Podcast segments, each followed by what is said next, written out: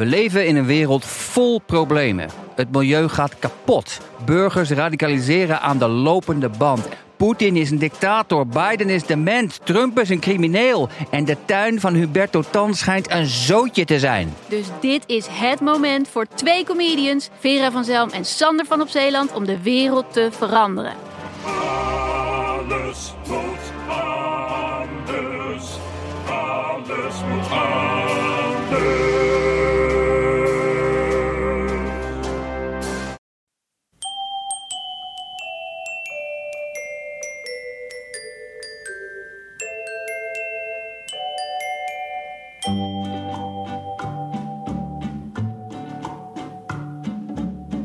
Welkom bij aflevering 40 van de Echt Gebeurd podcast.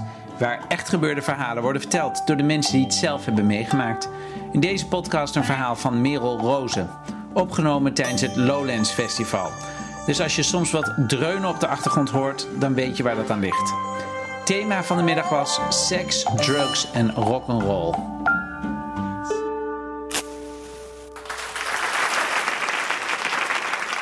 Mijn eh, Lowlands drugsverhaal begint in eh, 1998. was de eerste keer dat ik naar Lowlands ging. Ehm, en eh, ik zal altijd twee dingen aan die eerste Lowlands eh, eh, blijven herinneren. Dat is één, ecstasy en twee, bas. Dank jullie wel. Ehm, ik zal eerst ehm, vertellen wat eh, mijn ervaring is met het niet nemen van drugs. Ik heb een vriendengroep waarin eh, op een gegeven moment heel erg veel drugs werd genomen. En eh, de eerste keer dat dat gebeurde was op een oud en nieuw feest. Ik dacht, het is leuk. We gaan met z'n allen naar een eh, oud en nieuw feest. En eh, dat was altijd een heel erg leuke gebeurtenis. Maar één voor één gingen mijn vrienden heel liefdevol met mij om. En ze zeiden, mag ik je even aanraken? En ik dacht, wat gebeurt er? Ik had ook niks aangeboden gekregen. Want volgens mij dachten mensen bij mij... misschien moeten we dat maar niet doen met de ecstasy en Merel. Ehm, eh, dat soort feesten had ik heel vaak. En ik ging altijd met mijn vriendinnen naartoe. Maar al mijn vrienden gingen dus eh, steeds weer meer aan de drugs. En dan ging ik maar weer naar huis. En dan gingen zij weer zeggen: Je moet blijven, want het is zo leuk. Nou. eh, toen dacht ik, ik moet ook maar eens nemen. Want ja, na zoveel goede verhalen van vrienden dacht ik, eh, dat moet ik doen. De reden dat ik het niet deed, was omdat ik heel erg bang was. Ik was bang dat ik eh, alleen naar huis zou gaan, dat ik in mijn bed zou liggen... en dat ik daar een enorme, eh, eh, weet ik veel, eh, nou ja, bad trip zou krijgen... en dat ik dan in mijn eentje was. En daar was ik erg bang voor. Dus ik dacht, Lowlands is een heel goed moment. We gingen met een hele grote groep vrienden gingen we hier naartoe. En eh, mijn broer was erbij en eh, nou ja, zijn beste vriend, vrienden van mij. En ik dacht, als er iets misgaat, dan is het in ieder geval niet zo dat ik alleen in mijn bed lig. Dus wij eh, gingen naar de Bravo en ik kreeg een kwart pilletje. Iedereen nam volgens mij gewoon één meteen. En ik bleef heel erg gefocust op of ik al iets voelde. Niet alleen ik zelf, maar ook iedereen kwam naar me toe. Voel je al wat? Voel je al wat? En ik dacht, ik voel helemaal niks. En ik dacht, dat vind ik ook wel fijn. Want eigenlijk wist ik niet zeker of ik wel zo blij was met mijn eigen idee. En na een aantal uur eh, niks voelen en iedereen wel alweer in die staat van eh, woe, eh, zien, dacht ik, zei ik tegen mijn broer, heb je nog wat? Want ja, nu ik toch eenmaal heb besloten om het wel te doen, wil ik toch heel graag nog een kwart pilletje.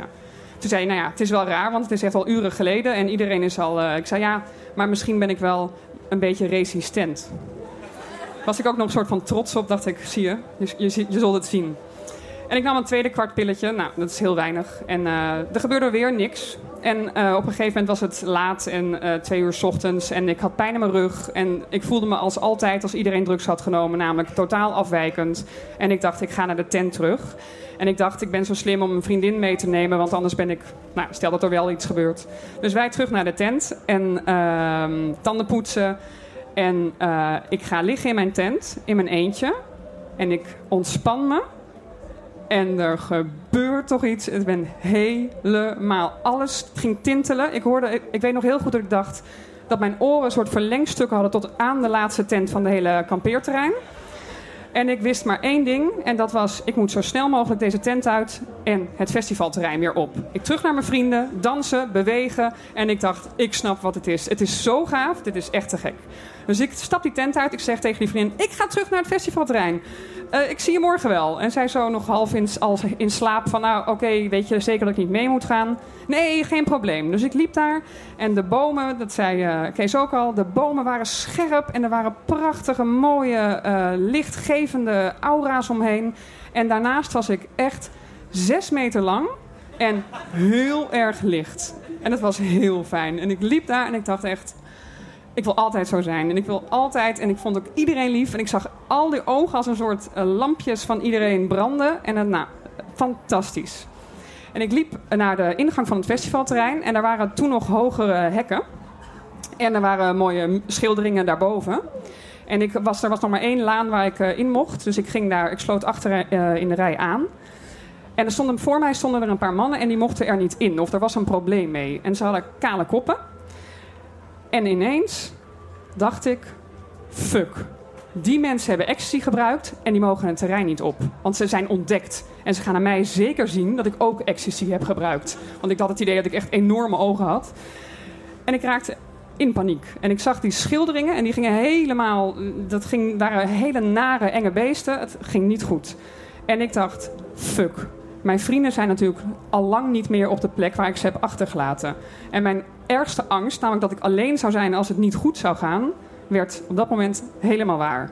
En ik trilde en het, het was verschrikkelijk. En ik dacht, ik, ik, ik dacht maar één ding: ik moet naar mijn broer. Mijn broer, mijn broer, hij zit er ook. Nuchter misschien. en ik dacht, ik moet naar hem toe, want hij weet wat hij moet doen in zo'n situatie. Dus ik ben toen het festivalterrein zo opgegaan. Want ik dacht, dan zien ze mijn ogen niet. En dan valt het allemaal niet op. En wonder, gelukkig, gelukkig, gelukkig kwam ik in die tent waar ik ze had achtergelaten. Zag ik ze allemaal weer. En ik, het gaat mis, het gaat mis, ik moet helpen, help, help. En, en, en, en hij zo, oh, oh liefje, kom, uh, wat moet ik doen? Ik zo, we moeten de tent uit, de tent uit, de tent uit. Nou, er was maar één ding. En die lampen van de tenten, wat was echt het aller, allerergste wat er was? Hup, de tent uit. Dus toen was ik met hem de tent uit. En toen zei ik, iedereen moet de tent uit.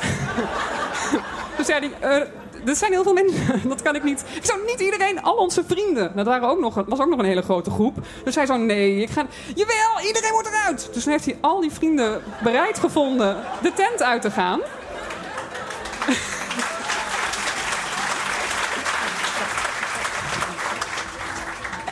En toen was iedereen een tent uit. En toen zei ik, ik wil dansen! Hop, met z'n allen de tent erin. Ik geloof dat dit zes keer op en neer gebeurd is. Sorry nogmaals als er nog andere mensen die er ook bij waren zitten hier. Die moesten de hele tijd die tent weer uit en dan de tent erin. Elke keer als die lampen weer op mij schenen, raakte ik in een soort totale paniek. Nou, toen uiteindelijk zijn we gaan slapen. En de tweede herinnering die ik heb aan Lowlands is Bas. Want de volgende ochtend werd ik al heel vroeg weer wakker en ik had een heel, heel, heel relaxed gevoel. Het enge was weg, het paniekerige was weg en het was gewoon heel erg fijn. Ik voelde me super relaxed. En uh, ik liep naar het festivalterrein samen met een vriendin in mijn pyjama.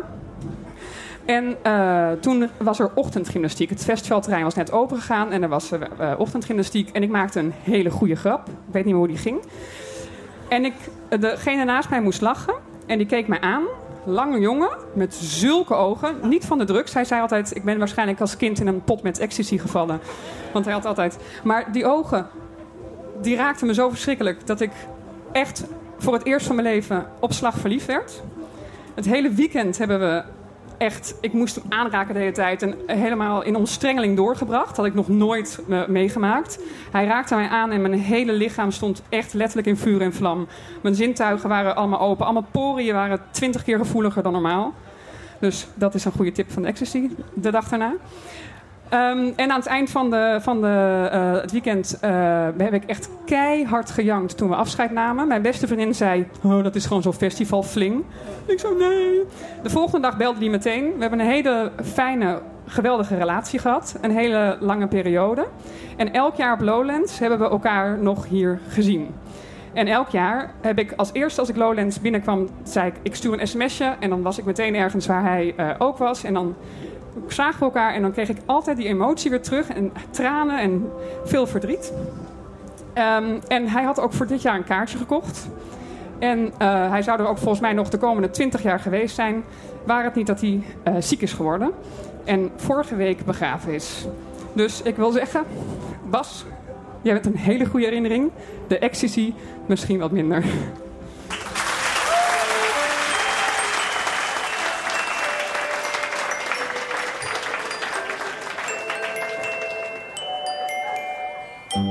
dat was Merel Rozen. Op Lowlands, over Lowlands. Merel heeft trouwens ook een superleuke weblog. Dat is een soort Twitter voor mensen die net iets meer moeite doen om echte zinnen te formuleren en een verhaal te vertellen. Lees zelf maar op merelrozen.com. Wij zoeken trouwens nog verhalen voor het hele seizoen. En dat lukt alleen als onze luisteraars helpen. Of omdat ze zelf een verhaal komen vertellen, of omdat ze ons een tip geven.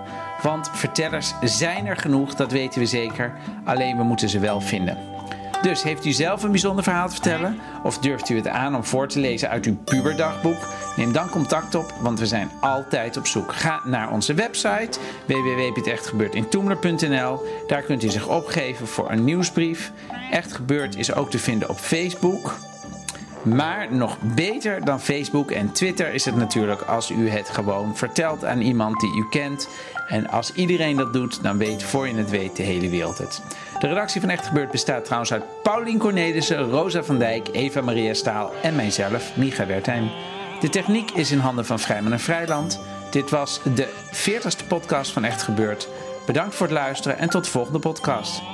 En vergeet niet, die mannen van de beveiliging bij de ingang van dat festivalterrein, die weten alles, die zien alles en die hebben alles door.